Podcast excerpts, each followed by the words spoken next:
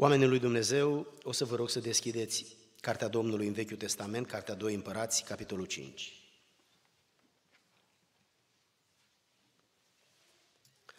Cartea 2 Împărați, capitolul 5. Vom citi un pasaj destul de cunoscut, intitulat Naaman vindecat de lepră. 2 Împărați, capitolul 5, de la versetul 1.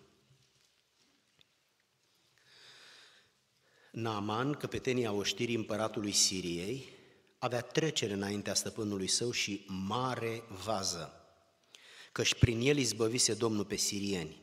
Dar omul acesta tare și viteaz era lepros. Și sirienii ieșiseră încete la o luptă și adusese roabă pe o fetiță din țara lui Israel. Ea era în slujba nevestei lui Naaman. Și a zis stăpânei sale, of, dacă domnul meu ar fi la prorocul acela din Samaria, prorocul ar tămădui de lepra lui.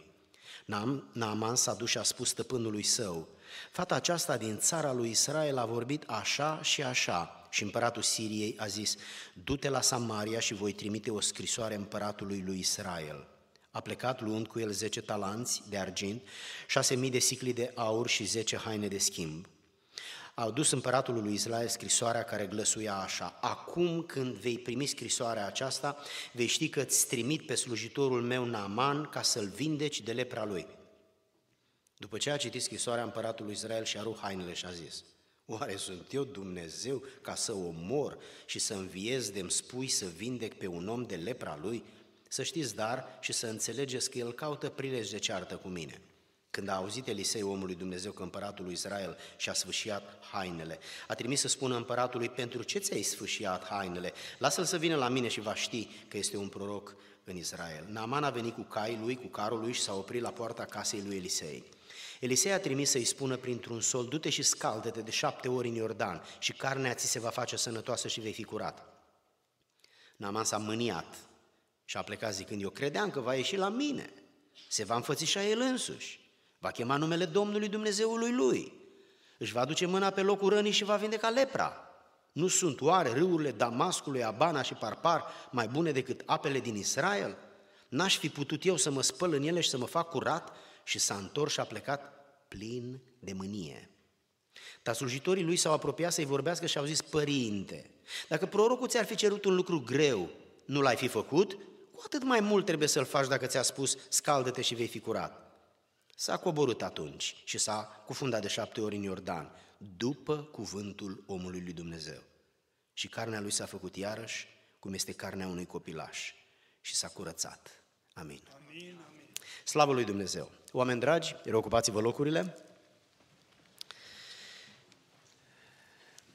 Aș vrea în seara aceasta, bucurându-mă de faptul că sunt acasă, să împărtășesc cu dumneavoastră un mesaj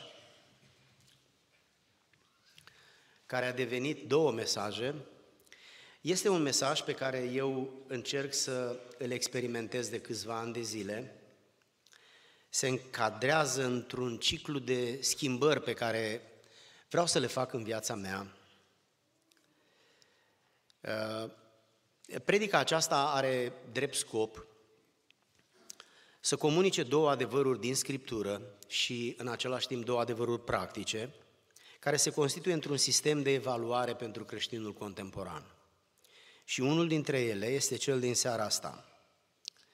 Uh, dovada sfințeniei lui Dumnezeu este smerenia. Acesta este titlul predicii din această seară. Sau, dacă vreți, smerenia, dovada sfințeniei. Dacă Domnul ne va da o dată viitoare, aș vrea să vin cu o altă predică care o completează pe aceasta, o predică care se numește renunțarea la nevoia de a avea dreptate. Smerenia este renunțarea la nevoia de a avea dreptate. Dar acum să ne întoarcem la smerenia, dovada sfințeniei. Pasajul pe care l-am citit se încadrează în titlul acesta sau titlul acesta se încadrează în pasajul pe care l-am citit. Uh, întâlnim un bărbat care era un general foarte viteaz, cu o reputație extraordinară, era un om care câștigase multe bătălii, Era un nume al, că, al numele lui rezona în națiunea siriană. Siria a fost întotdeauna prezentă în peisajul războinic al Orientului apropiat. Tot timpul a fost în conflict cu Israel sau cu uh, Egiptul, cu Babilonul sau cu Asiria, mai târziu din nou cu, Asiri, cu Babilonul, cu Perșii. Ei au fost foarte războinici și acum sunt la fel. Acum când ești în război, adevărat că poți pierde sau câștiga, dar tot în război ești. Uh, pasajul acesta vorbește despre acest bărbat care era viteaz, dar era bolnav. El avea lepră și lepra aceasta până la urmă te omoară. Țesutul se degradează, se degradează atât de tare încât miroase exact cum miroase carnea când o uiți în frigider și frigiderul nu funcționează și se strică. Ceea ce vreau să surprind din pasajul acesta sunt două aspecte din viața lui. Este venirea lui în Samaria să meargă la Elisei. Omul acesta era obișnuit să fie tratat ca un general. Ați observat un membru al guvernului sau pe președintele Biden atunci când merge undeva că este o coloană de mașini, este încadrată de multă securitate, multă poliție, Uh, este un om foarte păzit, nu te poți apropia de el în niciun fel. Ei, ceva de genul acesta, dar potrivit obiceiurilor și condițiilor de atunci, era Naaman. Ben Hadad, împăratul din vremea aceea, a fost un împărat proeminent în Siria. Și omul acesta a scris scrisori de recomandare și le-a trimis împăratului lui Israel, lui Ioram, și i-a spus despre ăsta că e o credere, că este un om extraordinar de viteaz, este foarte apreciat în țară, să facă ce poate și să-l vindece, pentru că s-a dus vestea până în Siria că există un proroc acolo care vindecă supranatural prin ajutorul lui Dumnezeu. Când împăratul a auzit, el care era un om de stat, era un monarh și nu se ocupa cu vindecări de oameni, sigur că el a crezut că împăratul Siriei Ben Hadad caută ceartă cu el. Elisei a aflat și până la urmă Naaman sirianul a ajuns la Elisei. Elisei nici măcar nu a ieșit la poartă să vorbească cu el, să-i spună bun venit și să-i spună două, trei vorbe de curtoazie. L-a trimis pe un slujitor și i-a spus, du-te și spune la omul ăla să se întoarcă, să se ducă în Iordan, să se scufunde de șapte ori și se va vindeca. Și Scriptura ne spune că Naaman, care a venit cu anumite așteptări și nu s-au împlinit absolut deloc, era extrem de furios. Zice, s-a întors foarte mânios.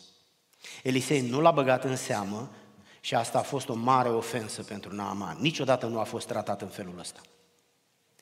A trimis un slujitor de parcă vorbea nu știu cu cine. Omul ăsta din nou s-a simțit foarte ofensat. Împăratul nu a vorbit cu el și pur și simplu i-a spus să meargă într-un râu și să se scalde de șapte ori. Și el însuși spune, păi da, în Siria sunt o grămadă de ape, mă puteam băga acolo, am făcut un drum, 40 de kilometri a venit potrivit mijloacelor de atunci. Asta înseamnă că era o distanță extrem de lungă dacă mergi pe jos. Observați, vă rog, că oamenii au așteptări. Și așteptările sunt în funcție de cine este omul acela în casa lui, în țara lui, în serviciul lui.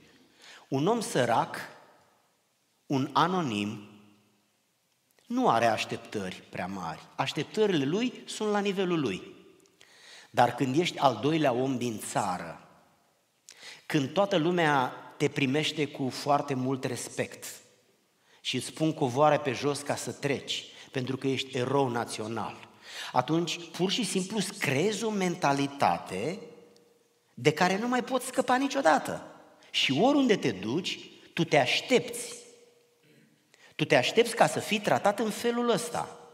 Și acum când a ajuns în Israel, omul ăsta a fost tratat ca un anonim. Și pur și simplu s-a înfuriat. Să știți că nu numai generalii au așteptări, Soțiile noastre au așteptări. Soții lor au așteptări. Noi, copiii noștri, avem așteptări. Eu am așteptări, dumneavoastră aveți așteptări. Noi toți avem așteptări. Eu credeam că Dacă aș ști dumneavoastră câte cred eu, dacă aș știu eu câte credeți dumneavoastră, eu credeam că. Asta este definiția unei așteptări. Eu credeam că. Și din ce a crezut el nu s-a împlinit nimic. Pur și simplu omul ăsta s-a simțit subapreciat, dezamăgit, umilit, ca și cum cineva intenționat s-a comportat așa cu el ca să-l jefuiască de stima și de onoarea pe care o merita. Și el a luat-o foarte personal. De ce? Pentru că el trăia undeva sus unde stau generalii. Și la nivelul generalilor, să știți că sunt așteptări de generali și așteptări de plutonieri, și așteptări de sergenți și așteptări de soldați. Aia de general e cea mai mare, să, să se înțelege, nu? Și aia de soldat e cam cea mai mică. Dar și ăsta are așteptări, care pușcă și când ai pușcă, omor pe cine vrei. Și observați că la nivelul așteptării pe care a avut-o, omul acesta s-a simțit rănit și a plecat de acolo de-a dreptul mânios.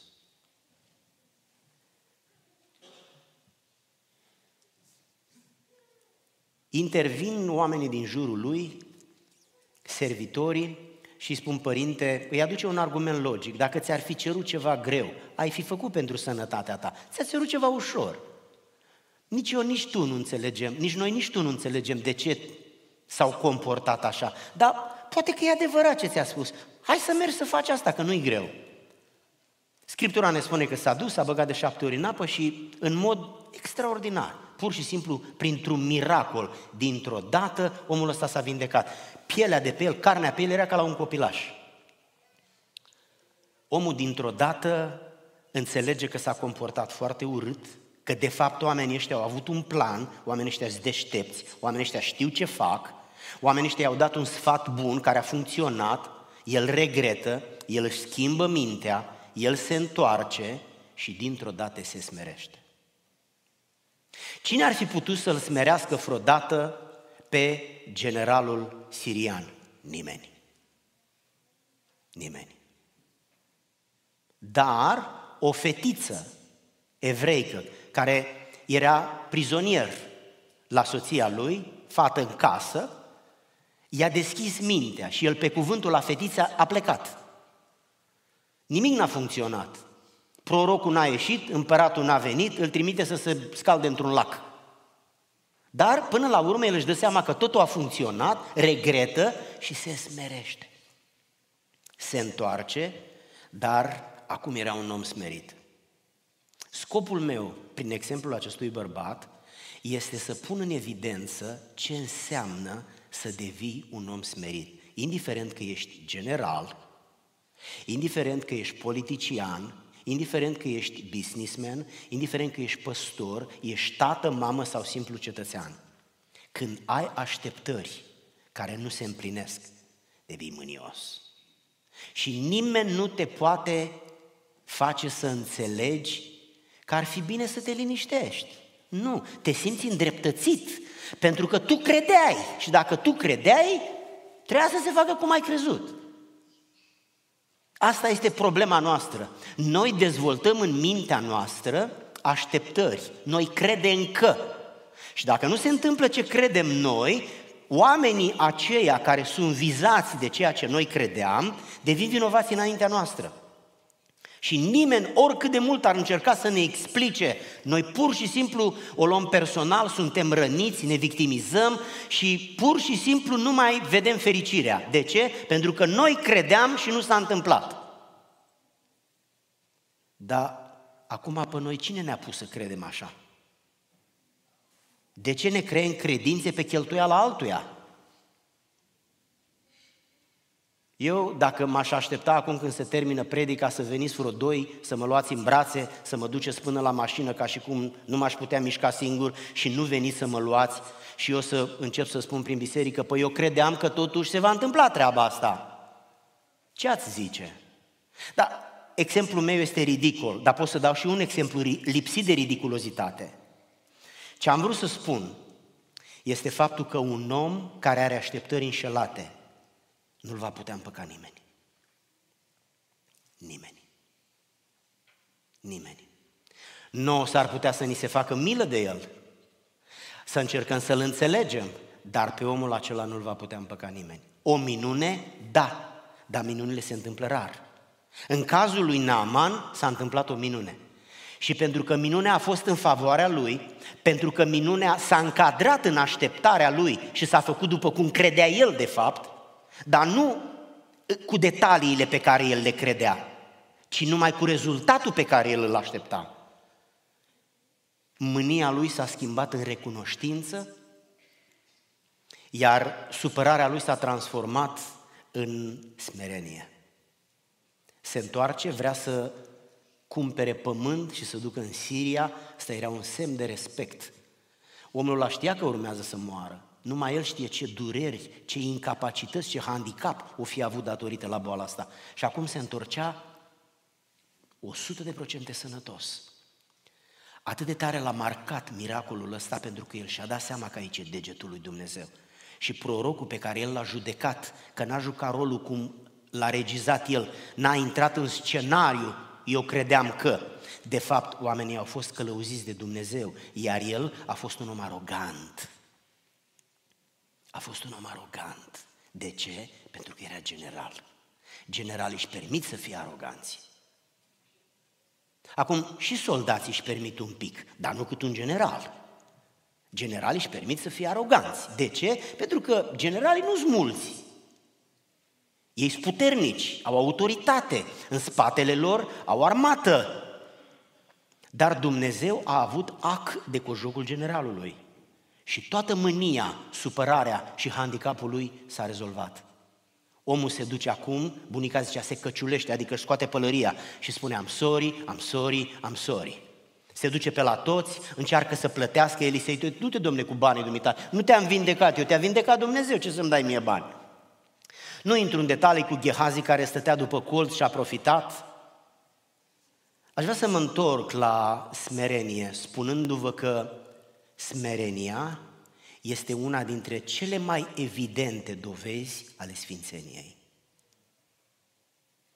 Dacă veți întâlni în viață vreodată un om sfânt, dar nu este smerit, să știți că sfințenia lui este ireală, e o pretenție ridicolă. Una dintre manifestările vizibile, primare ale sfințeniei este faptul că e un om smerit. Oamenii sfinți sunt oameni smeriți. Generalii se supără că n-a ieșit Elisei, împăratul, dar oamenii smeriți nu se supără. De ce? Pentru că ei spun așa, poate că nu merit. Poate că Dumnezeu a îngăduit așa. Poate că Dumnezeu mă încearcă. Poate că Dumnezeu are alt plan. Întotdeauna omul smerit are altă perspectivă. El gândește diferit, pentru că el nu credea nimic. El a spus, Doamne, mă pun în mâna Ta. Și atunci când te pui în mâna lui Dumnezeu, nu impuți nimănui handicapul tău, nevoia ta și ce crezi tu. Însă generalii fac asta. De ce? Pentru că așa sunt generalii. Ei au autoritate, au putere. Observați, vă rog. Dacă deschidem dicționarul explicativ al limbii române să citim ce înseamnă smerenie, vom citi că este o atitudine de umilință, o atitudine umilă. Cam la un cerșetor întâlniți atitudinea de umilință, la un bătrân bolnav, la o văduvă fără perspectivă, la un copil fără părinți, la un om care e pe patul morții, întâlniți această atitudine dominantă de umiliță? La un general, nu. Îi strălucesc stelele ca farurile de la tren. Apoi o atitudine supusă. E caracterizat de supunere.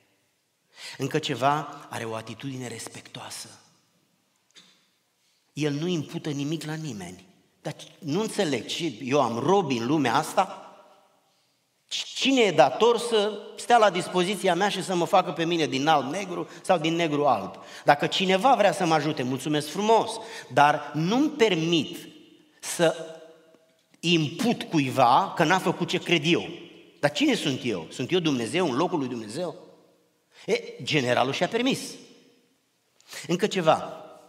Oamenii care sunt smeriți au un comportament modest. modest.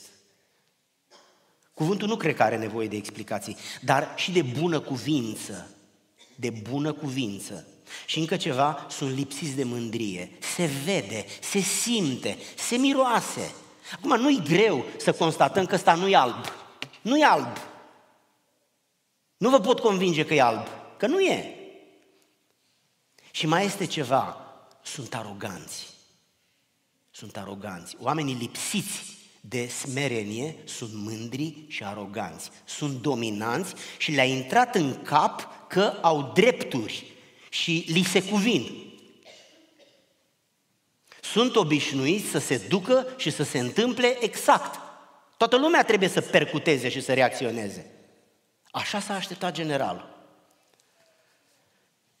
Observați, vă rog, toate aceste lucruri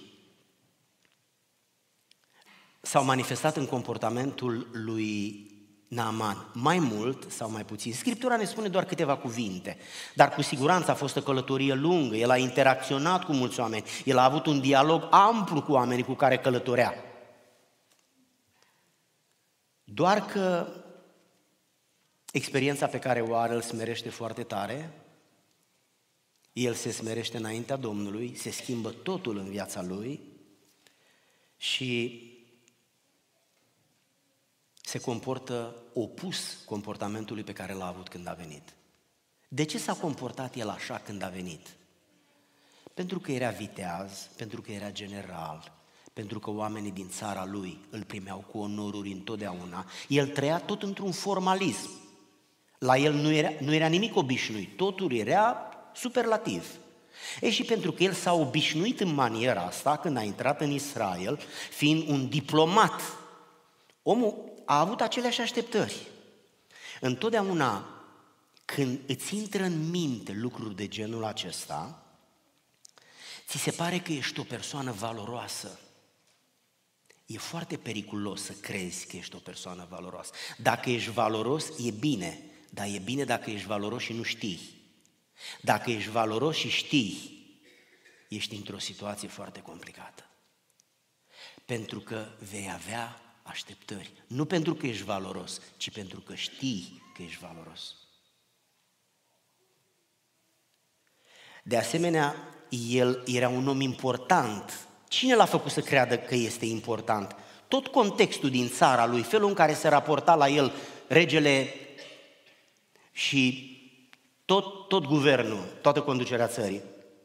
Mai mult de atât, el este conștient de meritele lui și de drepturile lui. Un general e un general. El era conștient de poziția lui, de gradele lui, de felul în care reacționează oamenii în jurul lui. Vine generalul, vine generalul! El se raporta cu superioritate,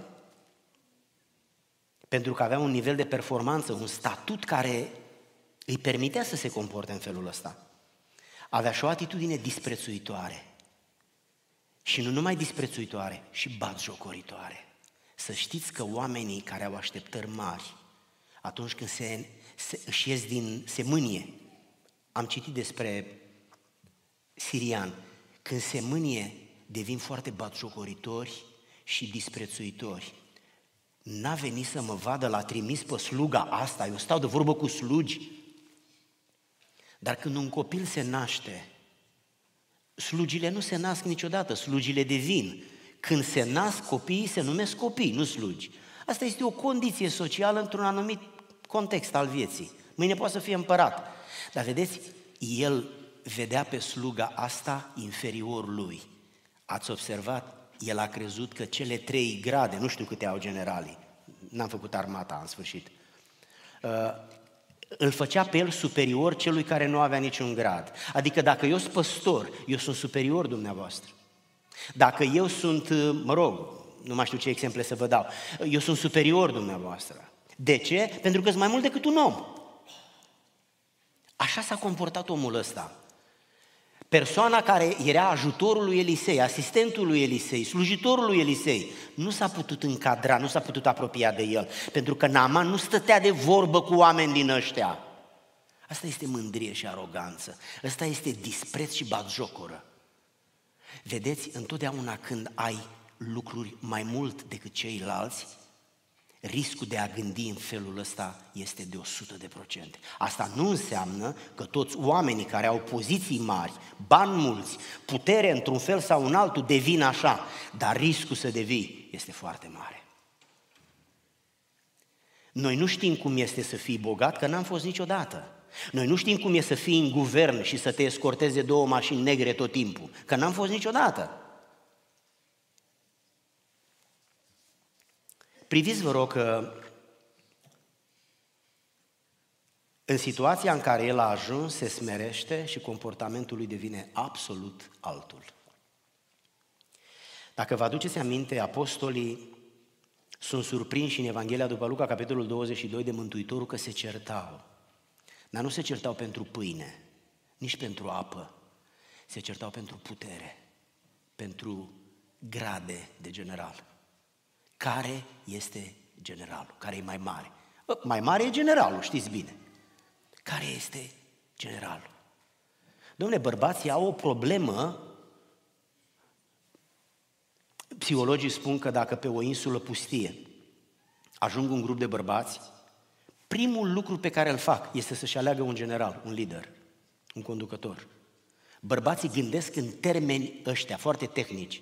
Dacă ajung un grup de femei acolo, până pleacă, dacă pleacă vreodată de acolo, nu-și vor alege niciodată un, un conducător. Vor face ceva de mâncare, se vor așeza și vor începe să vorbească. General, generalițe nu știu câte sunt, dar general sunt mulți. Priviți, vă rog, că apostolii, în timp ce Domnul era cu ei, s-au certat să vadă care este generalul. Vă vine să credeți că astfel de oameni a ales Mântuitorul? Vă vine să credeți că noi citim cărți care sunt scrise de oamenii ăștia, care le-a trebuit să fie general? Unde este smerenia? Păi smerenia a venit după ce a venit umplerea cu Duhul Sfânt.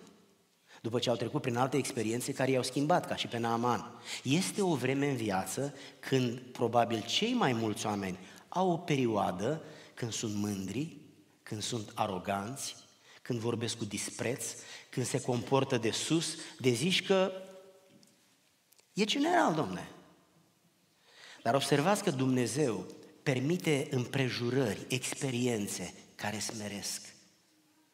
Oricât l-ai certa, oricât i-ai explica, nimeni nu poate să-l convingă. Însă Dumnezeu îi poate convinge pe oameni.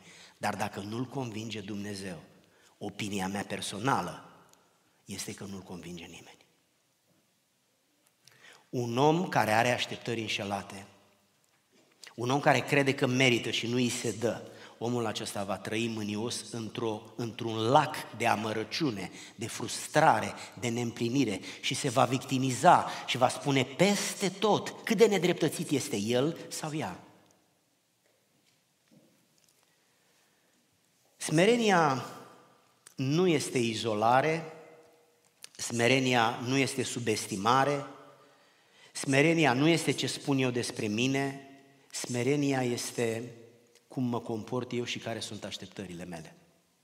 Smerenia este cum mă comport atunci când credeam că și nu s-a întâmplat cum credeam eu. Aia este smerenia. Și smerenia aceasta, dacă vii la biserică, ești născut din nou, ești botezat în apă, ești botezat cu Duhul Sfânt, citești Scriptura și te rogi, postești și n-ai ajuns la nivelul acesta de smerenie, atunci te întreb ce ar trebui să se mai întâmple ca să ajungi? Ce ar trebui să se mai întâmple? Botezul deja a trecut. Umplerea cu Duhul Sfânt deja a avut loc. Scriptura deja ai citit-o. Rugăciunea și postul sunt stil de viață. Ce ar trebui să se mai întâmple? Unde trebuia să se întâmple ceva și nu s-a întâmplat? Smerenia înseamnă frică de Domnul. Și când ai frică de Domnul, datorită fricii de Domnul, te comporți cu oameni într-un anumit fel, într-un fel smerit. Nu pentru că tu ești bun, ci pentru că ai frică de Domnul. Frica este una dintre cele mai puternici motivații. Dragostea concurează cu intensitatea fricii. Frica este o motivație foarte puternică. Învățătura Mântuitorului este opusă lumii. Aduceți-vă aminte că Domnul îi învață pe oameni cum pot să ajungă smeriți. Prima propunere, vede-te pe tine mai prejos decât ceilalți oameni. Tratează-i pe oamenii din jur ca și cum sunt mai mari decât tine, mai valoroși decât tine. Pe tine, vede-te mai mic. Asta le-a spus Domnul Isus la ucenicii din Luca 22 când căutau stelele să și le pună pe umeri. Vede-i pe oamenii din jur mai mari, dar dacă îi disprețuiești, dacă îi subapreciezi, dacă îi jefuiești de onoare, de stimă și de reputație, atunci îți vei permite să-i tratezi ca pe nimeni în drum și te vei simți îndreptățit să te comporți în felul ăsta. Pentru că nu sunt generali. Dacă vrei să ajungi smerit și să manifesti frică de Domnul, cultivă-te, disciplinează-te să-i vezi pe oamenii din jur mai sus. Asta nu se întâmplă într-o zi. Nici tabla mulțirii nu o înveți într-o zi. Conștientizează păcatele care le-ai făcut. Asta te va ajuta. Altfel te îndreptățești. Dar adu-ți aminte câte păcate ai făcut. Asta te va ajuta să te smerești. Fii realist, nu idealist. Nu te privi doar prin prisma calităților și pe ceilalți prin prisma defectelor, că sistemul ăsta e subiectiv și necinstit. Trăiești într-o lume ireală, proiectezi asupra oamenilor un negativism care este inexistent. Pune pe seama lui Dumnezeu succesul pe care îl ai. În business, în familie, intelectual, în sport, în, eu nu știu, oriunde. Dacă ești o persoană care ești respectat undeva, ești privit ca un specialist, oamenii te admiră, te vorbesc de bine, e, aia s-ar putea să... s-ar putea. De aceea spune, Domnul mi-a dat asta, n-am niciun merit. Pune pe seama lui Dumnezeu ca să nu trebuiască să te lupți cu mândria venită din specializări. Bun predicator, bun, eu mai știu ce să zic. Nu, nu, nu, fugi de asta ca de foc. Pune pe seama lui Dumnezeu. Negativul pune-l pe tine. Dar pozitivul pune-l pe seama lui Dumnezeu. Încă ceva. Nu încerca să afișezi smerenia. Nu, eu nu trebuie să afișez haina asta, nu? Atâta timp cât sunt îmbrăcat cu ea, eu nu trebuie să mai fac nimic. Ce ar fi să vă întreb, ă, ați văzut haina mea albastră? Nu știu E un fel de albastru, nu știu chiar cum se zice la culoarea asta. Ați văzut? Dar sigur că ați văzut-o, nu? De când am intrat aici ați văzut-o, nu? E, când ai o haină pe tine, ea, nu trebuie să încerci să le arăți oamenilor ce fel de haină ai pe tine, că se vede, smerenia se vede, mândria se vede. Astea se văd în mod natural. Oamenii lui Dumnezeu, gândiți-vă, spun asta în încheiere înainte să ne rugăm, gândiți-vă la istoria acestui bărbat, bolnav, deși avea o reputație extraordinară în țara lui și se întoarce sănătos, dar mai presus decât sănătos, se întoarce schimbat de Dumnezeu și smerit. Puterea de, de uh, general, uh, războaiele pe care le-a câștigat, numele mare pe care îl avea în țara lui, pur și simplu l-au dezechilibrat. Și se uita la oameni ca la niște inferiori. Dar Dumnezeu l-a implicat într-o experiență s-a smerit, s-a echilibrat și se întoarce acasă și vindecat și restaurat emoțional. Mă întreb, când se va întâmpla cu mine și cu frații mei lucrul ăsta? Nu că noi am fi niște oameni mândri sau aroganți, dar suntem muritori. Și un, pe unul doare genunchiul, pe unul doare cotul, pe unul doare capul, pe unul doare stomacul. Suntem din țărână. Dumnezeu ne-a dat o viață ca să ne smerim. Eu de aici, eu de aici pot să cad, pentru că sunt la înălțime. Dar dacă vin aici, vă rog să-mi permiteți, dacă vin aici, nu prea mai pot să cad, dar totuși pot să cad. Vă rog frumos să-mi permiteți. E, acum nu mai pot să mai cad. Orice aș face, nu mai pot să cad, nu-mi permit să mă întind pe spate. Dar dacă m-aș întinde pe spate sau pe burtă, n-aș mai putea să cad deloc. Ei, imaginați-vă această așezare pe pământ, pe spate sau pe burtă, ca și cum ar fi o smerenie. Când ne smerim, nu mai avem de unde să cădem. Cu cât ne înălțăm și ne ridicăm pe specializările noastre, pe resursele noastre, pe succesul nostru, pe popularitatea noastră și pe multe alte lucruri, șansa să cădem este uriașă. De sus poți cădea, de, de pe pământ nu poți să cazi în pământ, că pământul nu e apă să intri în el. Gândiți-vă la aceste lucruri. Gândiți-vă la faptul că smerenia este manifestarea vizibilă a sfințeniei, iar sfințenia se manifestă întotdeauna prin smerenie. Dumnezeu să ne binecuvinteze să fim niște oameni sfinți. Iar această sfințenie a noastră să se manifeste prin smerenie, care va fi cea mai influentă mărturie a noastră în casă, în biserică, între oameni și în lumea întreagă. Frații mei, surorile mele, haideți să ne rugăm.